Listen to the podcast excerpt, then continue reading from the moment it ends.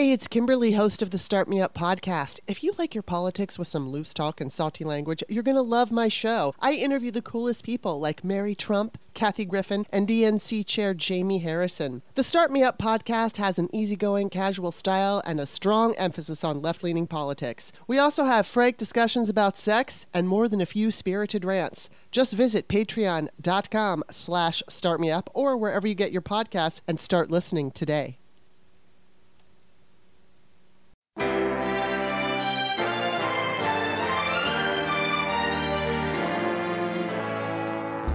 So, to be clear, Mr. Trump has no financial relationships with any Russian oligarchs. That, that's what he said. I, I, that's what I said. That's obviously what the, our position is.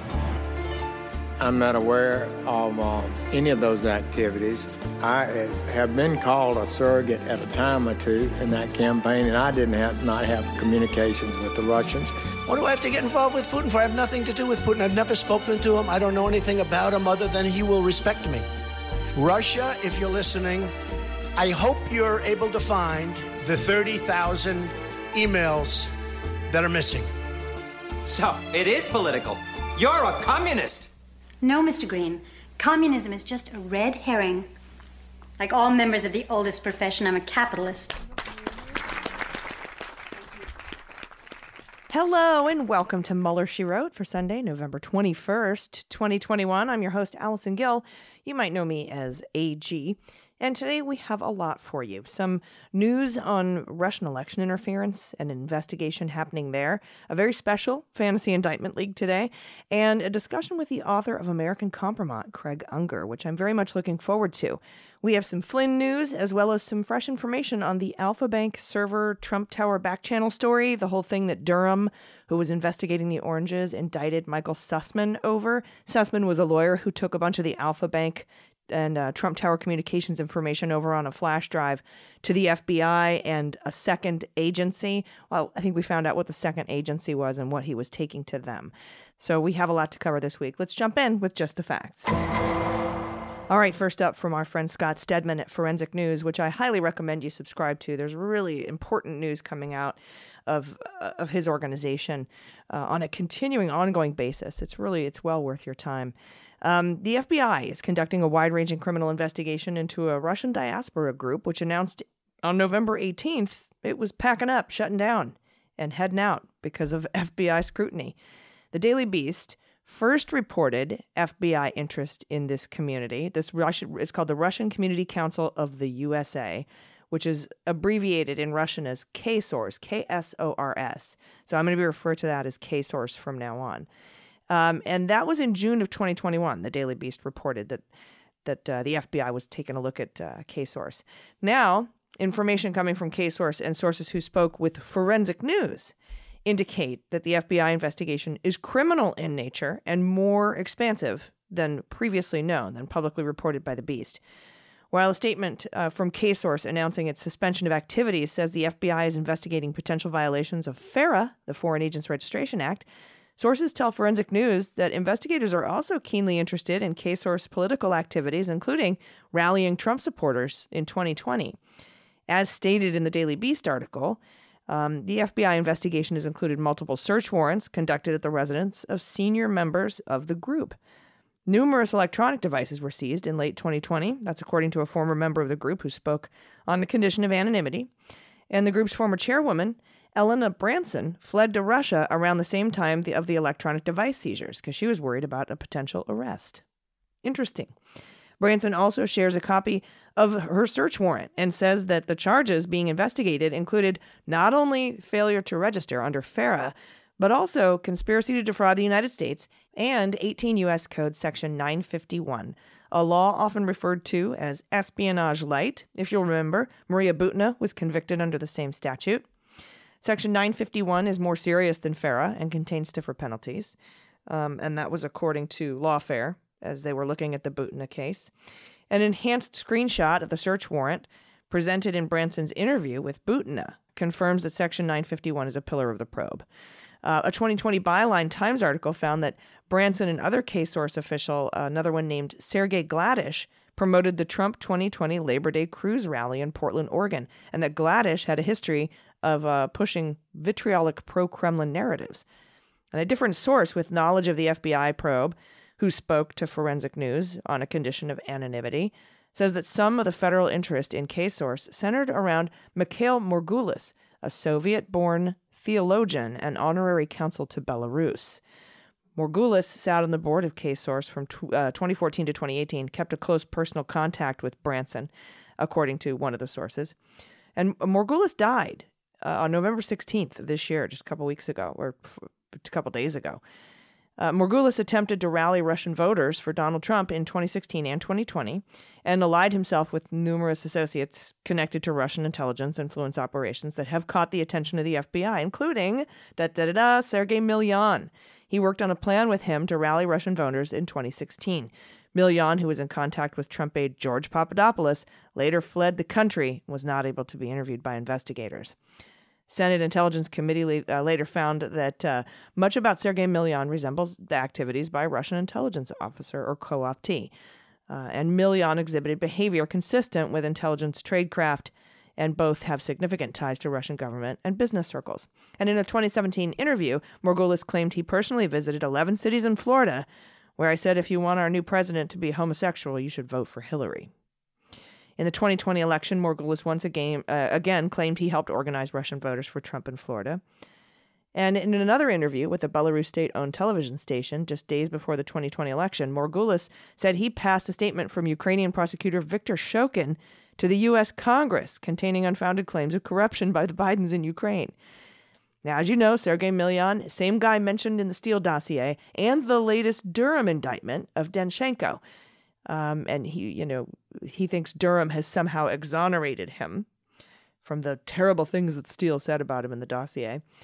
Uh, Shokin is under investigation along with Rudy Giuliani in both southern and eastern districts of New York for his Ukrainian uh, backed interference in 2016 and 2020. I will keep you posted about these folks, and they might show up later in the Fantasy Indictment League. And in light of new reporting that former National Security Advisor Mike Flynn actually pushed the Pentagon to seize ballots during the 2020 presidential election. A House Armed Services Committee member is calling on the retired general to lose his military pension. So, this story is about Flynn in the new book coming out by Jonathan Karl uh, called Betrayal, I think.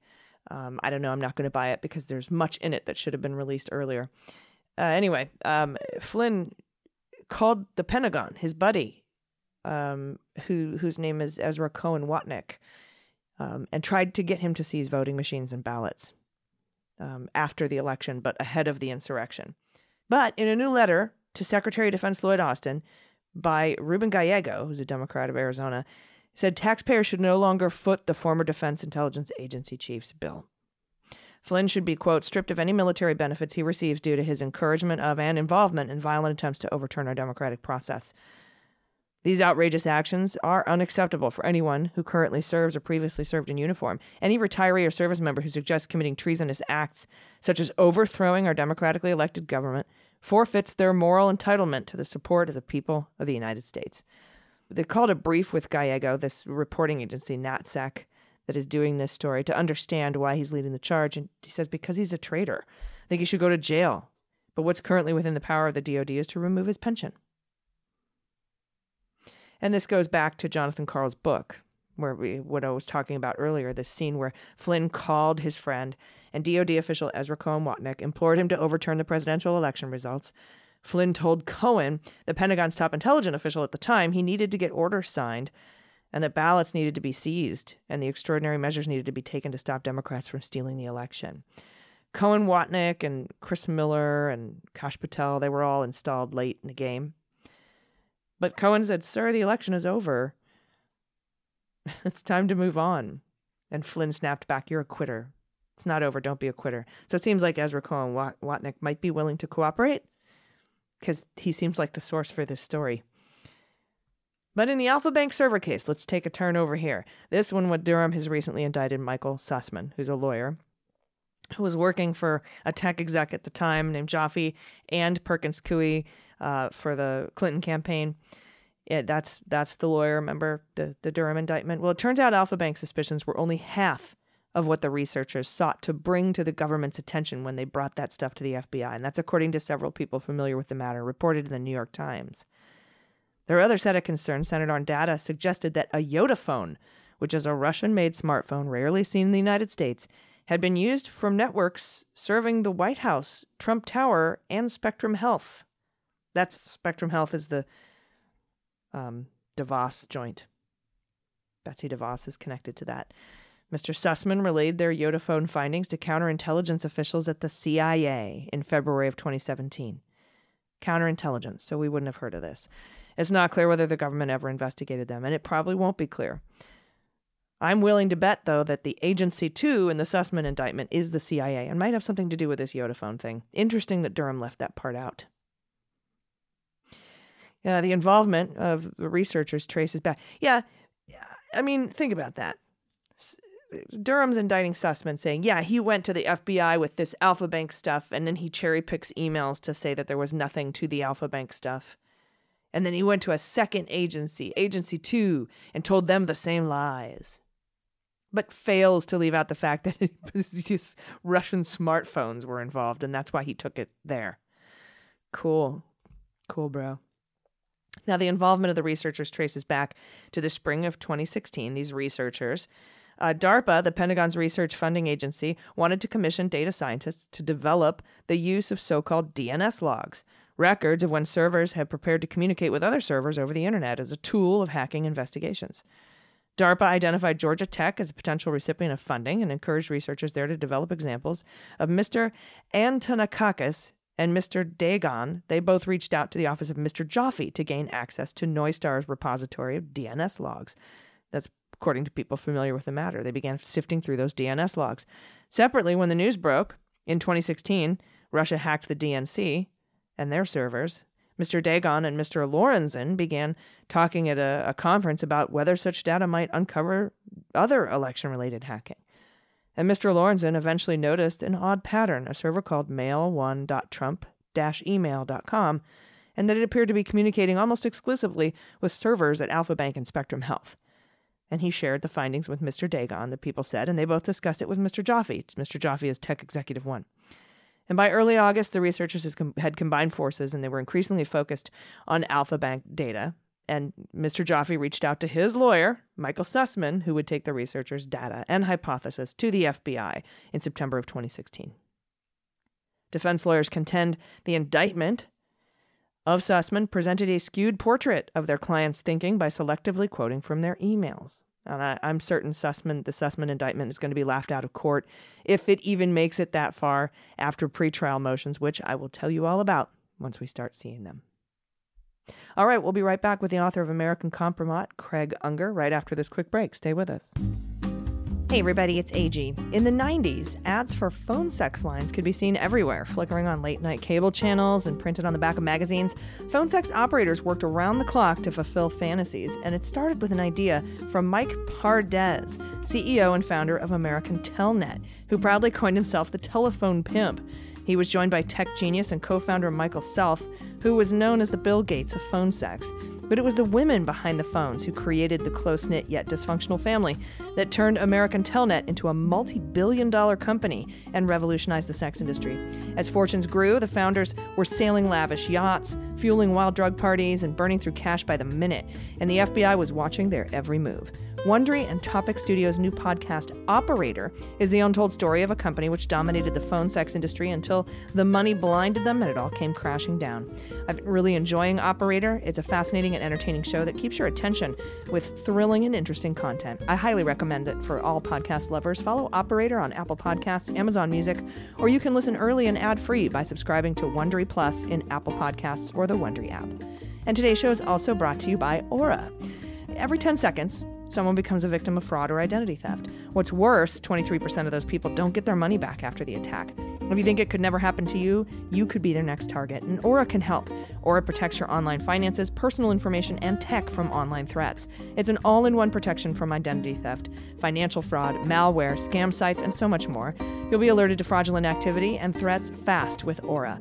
For example, if your online accounts or passwords were compromised or if someone tried to open a bank account in your name, it'll text you right to your phone. Aura solutions are easy to set up, and all plans come with a proactive $1 million identity theft insurance. And you can always get in touch with US based customer support. Aura is a new type of security service that protects all of your online information and devices with one simple subscription. With an easy online dashboard and alerts sent straight to your phone, Aura keeps you in control and guides you through solving any issues. For a limited time, Aura is offering our listeners up to 40% off plans when you visit aura.com slash MSW. Go to aura.com slash MSW to get complete protection and a savings of up to 40%.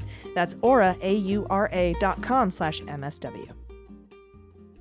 All right, everybody, welcome back. Joining me today is the author of the book American Kompromat, one of five he's written. Please welcome Craig Unger. Craig, welcome. Great to be here.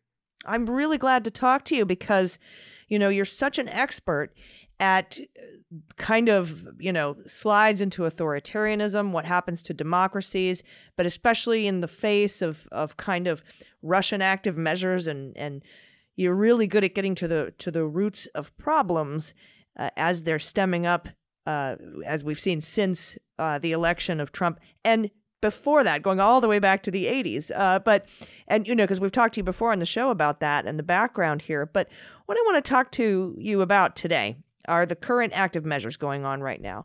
Uh, and one of the things that you've brought up in, in some of your tweets and some of the discussions I've seen you have is this projection, this sort of uh, it's opposite day on the on the side of the GOP when when they call the election of Biden the coup, for example, instead of the actual coup that took place, or when Rudy Giuliani calls Adam Schiff a traitor when Rudy is the one under criminal federal investigation for lobbying illegally for foreign interests. Um, and I, I was hoping you could talk a little bit about how this disinformation, these disinformation campaigns and whitewashing of history have seeped into the United States. Not that they haven't been here since the founding of our country, but they they seem to be on the rise again. And I'm I'm wondering if it's coming from uh, from Russia, uh, from the, the former president, from before that. Uh, how is it getting in and taking root? Right. Well, it's a little all of the above, I think, but it reminds me of kindergarten kids saying, "I'm rubber, you're glue. Everything you say bounces off me and sticks onto you." I mean, that, mm-hmm. that's what the Republicans are are doing, really.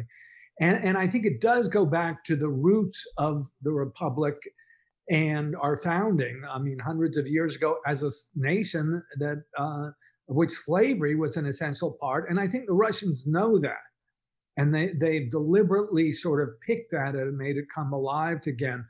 Um, in this regard, there's a really interesting book that uh, a woman named Susan Neiman wrote called um, Learning from the Germans. And I found it kind of fascinating because I had personal experiences that were similar. When I was a, uh, just 13 years old, I had my first trip to Europe, and my father, when we got to Germany, we my father showed me Dachau.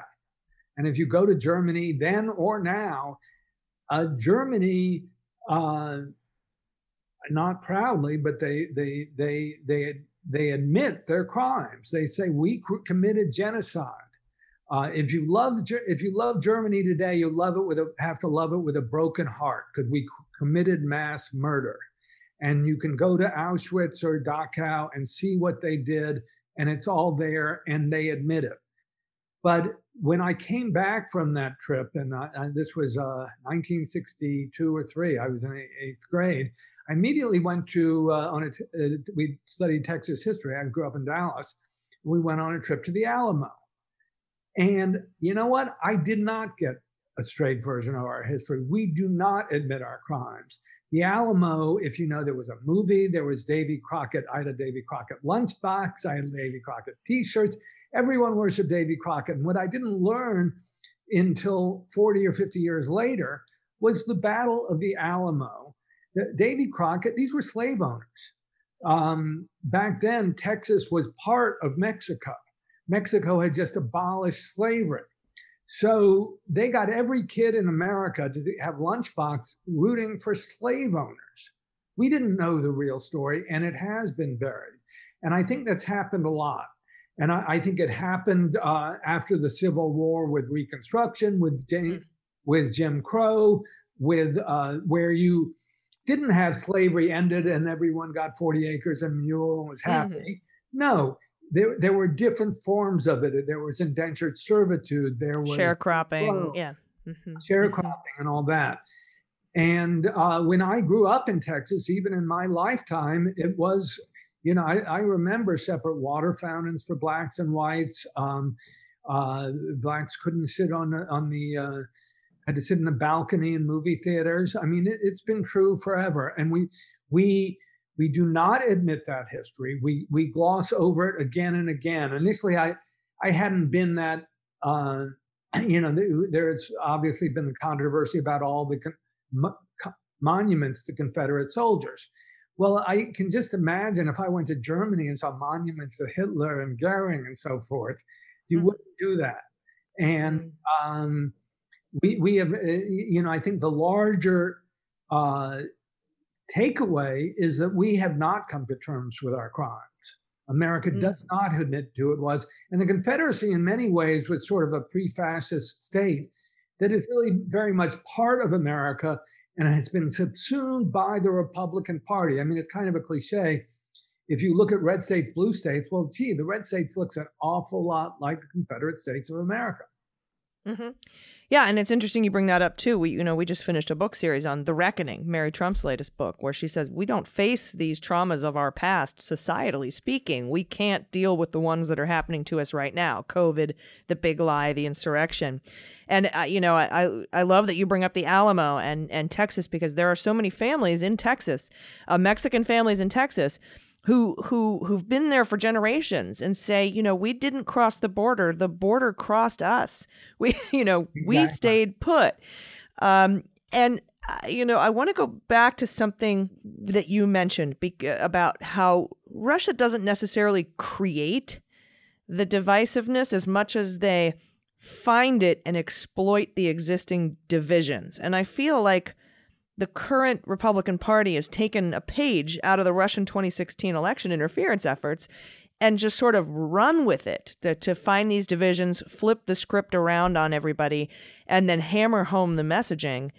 Um, you know, in, in, over and over and over again to you know say the Biden election was the coup, et cetera, et cetera. When we know precisely what happened, um, and it, we're still learning more each day about what happened. Particularly, I know you know we just found out Jenna Ellis wrote a memo trying to get Pence to to over to overturn the election by throwing out electors from six states, and Mark Meadows emailed that memo to Mark Short, Pence's chief of staff, and and so uh, uh talk talk a little bit about because um, there have to be parallels with other authoritarian state other authoritarian states where it seems like John McEntee, who was the the head of the PPO, 29 year old little douchebag, uh, put together a shadow legal team because Pat Cipollone and other people in the White House, lawyers, Sekulow and stuff, they're like, we're not having any part of this. So he put together like this back channel legal team in the Oval Office of Jenna Ellis, Rudy Giuliani, uh, Jeffrey Bossert Clark, John Eastman, who were on board with the plan to overthrow the election by throwing out electors, but Pence didn't go along with it. Right. Well, one of the interesting things there, there was a very interesting article I found in the Washington uh, Spectator by Jonathan Weiner, and uh, I'm not a lawyer, so apologies if if I don't get everything exactly right. But one of the the fascinating things is as you look into what John Eastman and Jeffrey Clark and the others were putting together, uh, there are two ways of looking at it, and one is in terms of what they were doing in uh, January 6th and Trump's role in it. And you see memos from him that are quite damning, really, saying, just say it's corrupt and we'll figure out the rest later. Um, so he was clearly trying to overturn the election. But it, it's also worth looking at what they were doing in terms of seeing it as a blueprint for what may or will happen in 2024. And one of the most disturbing things is if you know, we were sort of saved in this most recent election. Biden won by a fairly comfortable margin, as it turned out. But there were these uh, five or six states like Georgia that could have gone either way. And fortunately, in Georgia, you had Secretary of State uh, Raffensperger, uh, who uh, was a Republican and uh, for once, a Republican actually stood up for reality and he allowed the, the votes to be cast for Biden because he had actually won the popular vote. Um, next time around, that may not be so simple because if you look at some of the documents b- between uh, from Jeffrey Clark, it includes what they call the independent state legislature doctrine. And this was a doctrine established, I think, way back in 1892. And theoretically, at least, it gives state legislatures uh, the power to take back certification of the electoral votes. And that doctrine was invoked in uh, 2000 election when we had uh, Bush v. Gore. Yeah, and not only that, but you know, based on the big lie, they're passing laws that allow Republican legislatures to throw out slates of electors and assemble their own slates of electors. Voters be damned. We could see that in states like Georgia, Texas, etc., in the next election, so that the vice president's role can remain ministerial. Uh, but throw out electors based on these new state laws. It's it's um, frightening. That to me is the f- most frightening part of these new voter suppression laws that are being um, churned out in, in multiple states based on lies about election fraud, that these legislatures will be able to appoint their own electors if they don't like what the voters decided. Right. And it, goes back to uh, when I grew up in Texas, there was actually a kid in high school, and his father had named him.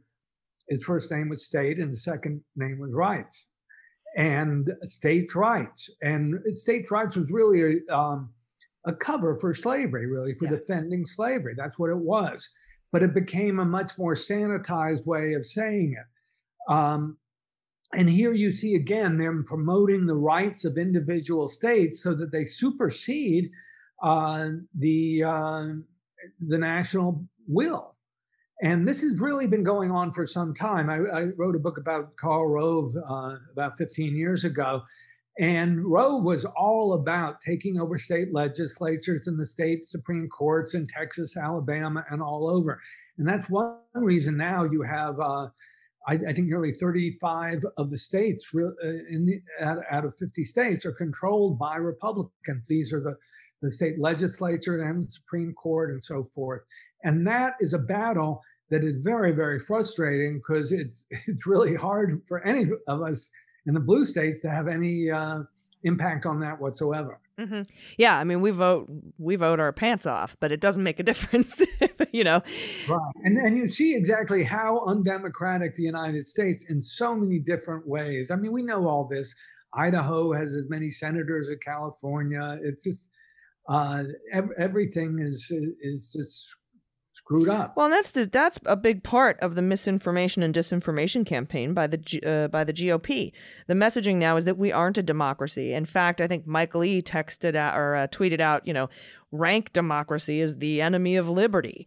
Uh, rank democracy, and, and, they're moving. You know, they're they're always like, this is a republic. We're a, a, a electoral republic, and using language to sort of like almost like a like a a reflexive control sort of language tool to to convince their base that we are not a democracy and therefore we shouldn't be voting like one. Right. It's uh, crazy. I mean, we should be arguing for more democracy, not less. And and uh, uh, the idea that that these little local localities, whether uh, smaller states or the or the, a few legislators in in Texas or Georgia or whatever, can take away uh, the electoral votes is, is, very, very disturbing. Uh, it'll be very interesting to see what happens in Texas with Beto running coming up. Mm. Uh, and so that's going to be a fascinating race, right? Because gerrymandering doesn't impact a statewide election like that. Um, it's that's one vote, one person when you're talking about uh, the statewide governorship. Um, eh, what do you think Besides, obviously, our own sordid past of ignoring and whitewashing history, backsliding into white supremacy after failed Reconstruction, um, changing the terms uh, from slavery to sharecropping, and then we have got the school to prison pipeline, all of this stuff that we ignore, and you know now the Republicans don't want anyone to learn about. Uh, is there another source for this kind of disinformation, uh, like the whitewashing of the insurrection, the big lie, and of course the COVID vaccine conspiracy theories. Because this is what scares me. I mean, this all this scares me, but You know, we have the lowest percentage of vaccinated adults in the G7, and that has to really please someone like Vladimir Putin. Yes, it, it, it's very weird. I just find it insane that people, educated people, will refuse to get a vaccine uh, or, or at least say that uh, because it, it, it, has political, uh, it's a badge of courage politically for them on the right. Um, and I, uh, uh, there's certainly been a, a, fair amount of this being fueled by Russian trolls. It's hard to quantify that, I think, but but certainly they played a role in the growth of QAnon. Uh, they played a, a, role in the events leading up to uh, January 6th. Um, and, and, I suspect it's strongly going on. We've also had massive hacking. I mean, this is different than disinformation, but it's very, very dangerous. Of course, we had the SolarWinds hacking um, in Tampa, Florida. Uh, we, they, I don't think they ever determined the source of the hack, but the water supply was actually uh, hacked, and and someone uh, someone was alert enough to keep them from putting in uh, huge amounts of chlorine, which would have made the water supply poisonous and, and could have killed thousands and thousands of people in Tampa. Uh, so this is a very, uh, the electrical grids have been compromised, and we see this all over. It's hard to know uh, when and where uh, something chaotic will erupt. When you when you saw the ice storms in Texas last year, and you understand that the electrical grid has been compromised, sometimes that can become very, very dangerous. And I think as we approach both first the midterms and then 2024, uh, we're going to see a lot of trouble. There's going to be real chaos. This thing is not at all over yet. So, and that brings me to my final question. We got just about a minute left here. What what uh, can we do? I ask all the experts. What what actions can we take? Is it just to keep sharing the truth and countering the lies? Do we just keep trying to uh, shed light and, and put sunlight on, on what's really happening? Is that pretty much all we can do? It's enormously frustrating. I mean, if I didn't couldn't write, I don't know what I'd be doing. I make small contributions to people in states where, that I think are strategically important, like uh, Beto in uh, in Dallas, uh, in Texas. Um, you know, and and there are selective, but it it, it's very, very scary. And I, I think uh, that's what's becoming painfully apparent is exactly how powerless millions and millions of people are, and that we don't really have a democracy. Uh, Biden won by over seven, 7 million votes. That should be comfortable enough that we don't, I mean, and yet you see how weak the Democrats are, they having won both houses and the White House they still don't have real power. And that's what's been frustrating. And that's what the Republicans are masters of. And I think we have to thwart that at many, many different levels. I also think just uh, one other thing that one of the big problems, and I, I say this again and again, is the real scandal is often what is legal. And so much of this has been done, slips between the cracks of what the legal system has, has been fighting. I try to write about it at every opportunity, but it should be scandalous. And what it means is we need real reforms. We need real oversight in Congress. And uh, the Democrats in Congress aren't, aren't strong enough to get it through. And, and we have to support them and make them stronger and get some of that oversight through. Yeah, lawful but awful, as they say. Uh, I appreciate your time today. Another thing that we can do is educate ourselves and and uh, read as much as we can. And I really highly recommend everybody check out your books, uh, especially American Kompromat. They're all amazing. Uh, and you know, then we have that. I, to me, knowledge is the enemy of anxiety. The more I know, the the the more confidence I have to to march forth and and and help get help win elections, help prevent the backslide into authoritarianism. Um, and I, I, appreciate your time today. So uh, thank you very much for coming on, Craig Unger. thanks for having me. Everybody, stick around. We'll be right back. Hey, everybody, this portion of the show is brought to you by Wealthfront. If you want to invest for the long term, it helps to invest on your terms. Maybe you're pro solar, maybe you're a cannabis supporter, maybe you're an emerging market crypto nerd. Whoever you are, you should invest in what you believe in, and that's what makes Wealthfront so great. In just minutes, you can get started with Wealthfront's classic portfolio, or you can make things custom with the investments you care about most. Wealthfront even offers socially responsible portfolios, which is a mix of funds built around human rights, climate change, and sustainability. Wealthfront is super easy to personalize, meaning you can tweak your portfolio to match the things you care about, like clean energy funds, crypto trusts, cannabis, and there's hundreds to choose from. No matter what you're into, Wealthfront will help you build wealth responsibly and protect you from making mistakes, like going on some bad advice you got on Reddit. And best of all, Wealthfront is totally automated. They do all the trading and rebalancing, and they even help lower your tax bill as you invest. Wealthfront is trusted with over $27 billion in assets, helping nearly half a million people build their wealth. You can get your first $5,000 managed for free at wealthfront.com slash MSW. It takes just minutes to start building your wealth, so visit wealthfront, F-R-O-N-T.com slash MSW. That's wealthfront.com slash MSW. And today's show is also brought to you by Wild Alaskan Company. If you like to cook, you know that flavorful meals start with high quality food and simple ingredients.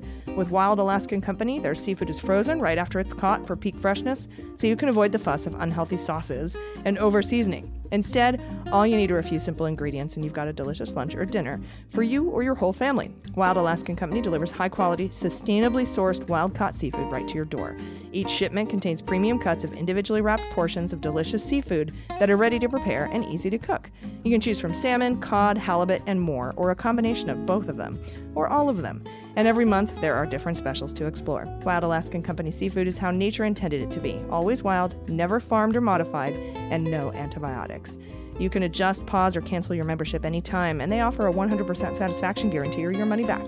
And right now, you can get $15 off your first box of premium seafood when you visit wildalaskancompany.com slash MSW. That's wildalaskan, A-L-A-S-K-A-N, company.com slash MSW for $15 off your first box.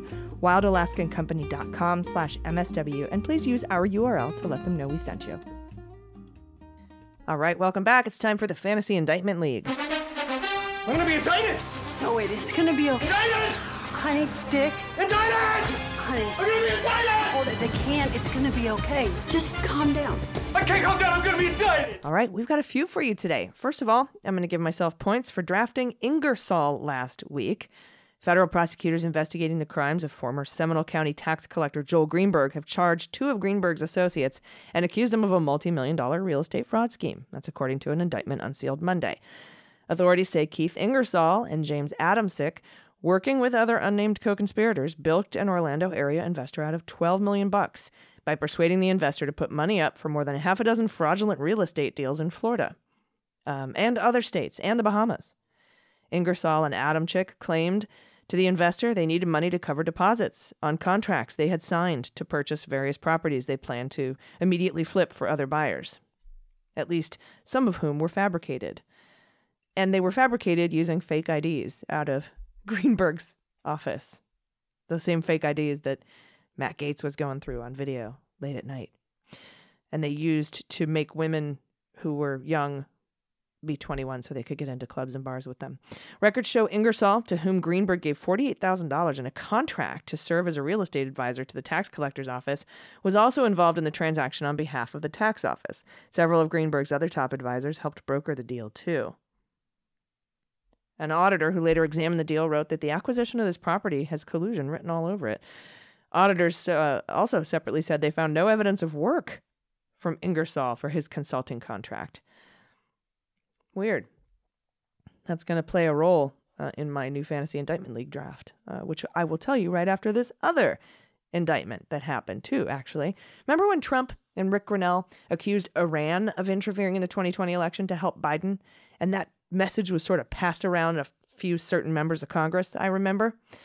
Well, Damian Williams, U.S. Attorney for the Southern District of New York, who just got there, by the way, October 10th, and Brian uh, Vorndran, the Assistant Director of the FBI's Investigations Cyber Division, and Matthew G. Olsen, Assistant Attorney General for National Security, announced today the unsealing of an indictment charging Iranian citizens and residents Syed Mohammed Hossein Musa Kazemi um, who has a lot of different AKAs, and Hossein Zamani and Sajjad Kashian uh, for the involvement in a cyber enabled campaign to intimidate and influence American voters and otherwise undermine voter confidence and sow discord in connection with the 2020 presidential election. As part of this campaign, the conspirators obtained confidential United States voter information from at least one state election website, sent threatening email message to, messages to intimidate voters, created and disseminated a video containing disinformation pertaining to purported but non existent voting vulnerabilities, attempted to access without authorization several states' voting related websites, and successfully gained unauthorized access to a U.S. media company's computer network that, if not for successful FBI and victim company efforts to mitigate, would have provided the conspirators with another vehicle for further disseminating false claims. The case has been assigned to U.S. District Judge Victor Marrero Damian Williams said, as alleged, Kazemi and Kashian were part of a coordinated conspiracy in which Iranian hackers sought to undermine faith and confidence in the U.S. presidential elections. Working with others, Kazemi and Kashian accessed voter information from at least one state's voter database, threatened U.S. voters via email, and even disseminated a fictitious video that purported to depict actors fabricating overseas ballots. The United States will never tolerate any foreign actors attempt to undermine our free and democratic elections. As a result, the charges unsealed today and uh, the concurrent efforts of our U.S. government, Kazemi and Kashian will look forever look over their shoulders as we strive to bring them to justice. Hmm. hmm. So, Trump and Ric Grenell and certain Republican members of the Senate and Congress were saying it's Iran, it's Iran that's the problem, not Russia. And hey, look, these Iranians uh, put uh, said that they were proud boys to make Trump look bad. The, these these Iranian hackers are trying to help Biden win the election. but as it turns out, the emails were they pre- they pre- pretended to be proud boys, saying that they would physically harm Democrats if they didn't vote for Trump. And all of the voter data that was stolen and everyone who was targeted with these harassing emails were Democrats. And uh, yeah, I, I'm not sure. You know, I mean, if if what they were doing was gaining uh, access to certain media sites, sites trying at least to do that, and they had a, a fake video of of uh, of ballots being fabricated overseas to show that the election was rigged. That doesn't sound like it's helping Biden. anyway, here's the scheme. Starting in August 2020 and proceeding till November 2020, Kazemi and Kashian and other co-conspirators began a coordinated four-stage campaign to undermine faith and confidence in the 2020 election. It's called the Election Interference Campaign, and otherwise they were trying to sow discord within the U- U- U.S. society, which helps Trump. We know this. Sowing uh, doubt about the election integrity and discord is Trump. That's a Trump camp. The campaign had four components. In September and October 2020, members of the conspiracy conducted reconnaissance on and attempted to compromise approximately 11 state voter websites, including state voter registration websites and state voter information websites. His efforts resulted in the successful exploitation of a misconfigured computer system in a particular U.S. state, and they don't tell you which state it is, and the resulting unauthorized downloading of more than 100,000 state one voters' information. On October 2020, members of the conspiracy claiming to be a group of Proud Boy volunteers sent Facebook messages and emails, these are the false election messages, to Republican senators, Republican members of Congress, individuals associated with the presidential campaign of Donald Trump, White House advisors, and members of the media. The false election messages claimed that the Democratic Party was planning to exploit serious security vulnerabilities in state voter registration websites to edit mail in ballots or even register non existent voters. The false election messages were accompanied by a video, the false election video, which purported via simulated intrusions uh, and the the use of state one voter data to depict an individual affiliated with the Proud Boys hacking into a state voter website and using stolen voter information to create fraudulent absentee ballots through a federal voting assistance program for military and overseas workers. To show you that the election was being stolen by Democrats. But this is to help Biden uh, of course. Also, in October 2020, they engaged in an online voter intimidation campaign involving threatening messages. These are called the voter threat emails, purporting to be from the Proud Boys to tens of thousands of registered Democrats, including some voters whose information in the conspiracy obtained from State One's website. The emails were sent to registered Democrats, threatened the recipients with physical injury if they did not change their party affiliation and vote for Trump. On November 4th, 2020, the day after the U.S. presidential elections, the conspirators sought to leverage earlier September and October intrusions into an American media company's computer networks. Specifically, on that day, the conspirators attempted to use stolen credentials to gain access to the media company's network, which would have provided them another vehicle for disseminating false claims concerning election security through conspirator modified or created content. However, because of an earlier FBI victim notification, Media Company One had by that time mitigated the conspirators' unauthorized access. So they've been indicted. Happy Indictment Week. We had, we had quite a few indictments this week. I think there's going to be more to come. And for my picks this week, I'm giving Greenberg's cooperation um, a little bit more juice here because the fact that Ingersoll and Adamczyk were nabbed based on their weird contracts for $48,000 with tax collector's office for which no work was done, that means I'm going to continue again to draft Jacob Engels and Ella Key, L.A. Key. Uh, is her name or one of her aliases or something like that. Last name Key, I think, is the most important part. She had a weird contract and did no work too. Fishy contracts. So those two. Then add Mad Gates, Matt Gaetz. that has to be happening soon and then Rudy, Toensing, and diGenova. And I'm going to add Shokin and Lutsenko, too, the Ukrainians in that scheme with Rudy. Maybe even Firtash. Hmm. I'm going to put the Trump org on ice for a little bit. They just impaneled a new grand jury, so it might be a minute. Uh, but that gives me just a couple more. And I'm going to add Trump for obstruction uh, because the DC U.S. attorney just got there November 5th, and that's where the obstruction of justice charges from the Mueller report would come from. Maybe even possibly Trump again for the Stormy Daniels case in the Southern District of New York, because Damian Williams just got there. U.S. attorney for the Southern District got there October 10th. Uh, but we'll see. We'll see. Um, they've they've since since they got there, they've been dropping big indictments, including Bannon for criminal contempt of Congress, the two Iranians. Anyway, that's my hope. We'll see what happens. But um, that is the show for this week. Thanks to everybody for listening. Uh, I appreciate your patience and your concern for what went down last week with me personally. I was assaulted at a hotel, uh, in case you hadn't heard. But anyway, I'm I'm doing much better, and, and I appreciate your patience with me this week as I get my head back on straight. So thank you very much for that, and everybody, please until next week, take care of yourselves, take care of each other, take care of the planet, and take care of your mental health. I've been AG, and this is Mueller She Wrote.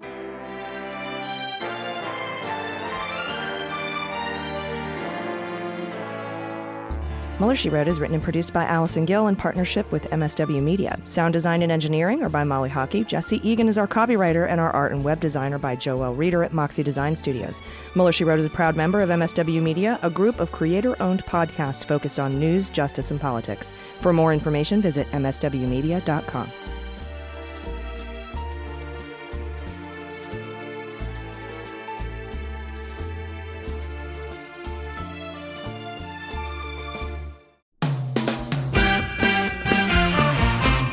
Season four of How We Win is here. For the past four years, we've been making history in critical elections all over the country. And last year, we made history again by expanding our majority in the Senate, beating election denying Republicans in crucial state house races, and fighting back a non existent red wave. But the MAGA Republicans who plotted and pardoned the attempted overthrow of our government now control the House thanks to gerrymandered maps and repressive anti voter laws. And the chaotic spectacle we've already seen shows us just how far they will go to seize power, dismantle our government, and take away our freedoms. So, the official podcast of The Persistence is back with season four. There's so much more important work ahead of us to fight for equity, justice, and our very democracy itself. We'll take you behind the lines and inside the rooms where it happens with strategy and inspiration from progressive changemakers all over the country.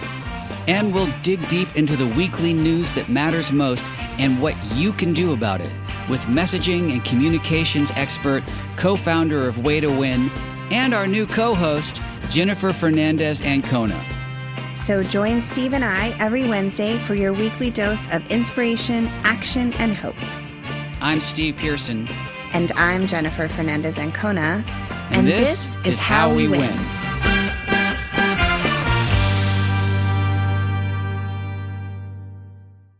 MSW Media. Hi, this is John Cryer, and I am hosting a new seven part true crime podcast called Lawyers, Guns, and Money that'll challenge everything you think you know about U.S. covert operations and presidential misconduct. From Jack Bryan, the director of American PSYOP, comes the incredible true story of John Mattes, a newly sworn in Miami public defender in the 1980s who has found himself completely in over his head. I step off the plane, and there is a van with a couple guys with Uzis. And one of them in broken English said, Welcome to Bogota, John. Mattes's first felony defendant has been arrested for having a machine gun and tells Mattes a dangerous secret. He was shipping arms into Central America on behalf of the CIA. As a first time lawyer, I want to act like I know what I'm doing. But with the help of a Colombian drug smuggler, how much money the CIA raised by hitting up drug dealers? A lot of money, millions of dollars. An Alabama mercenary. They were prepared to die to the last man. I saw this in them. I saw the fire in their eyes. And they made me their war chief. And a newly elected senator, John Kerry. We are looking at allegations of drug running, gun smuggling, conspiracy to commit murder, and murder itself. He'll fight to free his client. The judge said, Show me in a courtroom how we were at war. Expose an illegal war being run by the White House. I mean, I wanted him involved, but I didn't want to be on record as doing it. And somehow stay alive in the process. I just escaped a kidnapping by the CIA in Costa Rica. This is Lawyers, Guns, and Money. So you have a man in an Armani suit standing on the bow of a boat with a rocket launcher and says, If I lose sight of you, I will launch. You will be vaporized. Available everywhere starting October 29th, or get it ad free and early starting October 22nd at lawyersgunsandmoney.supercast.com. There you'll find bonus episodes along with exclusive content. Subscribe now.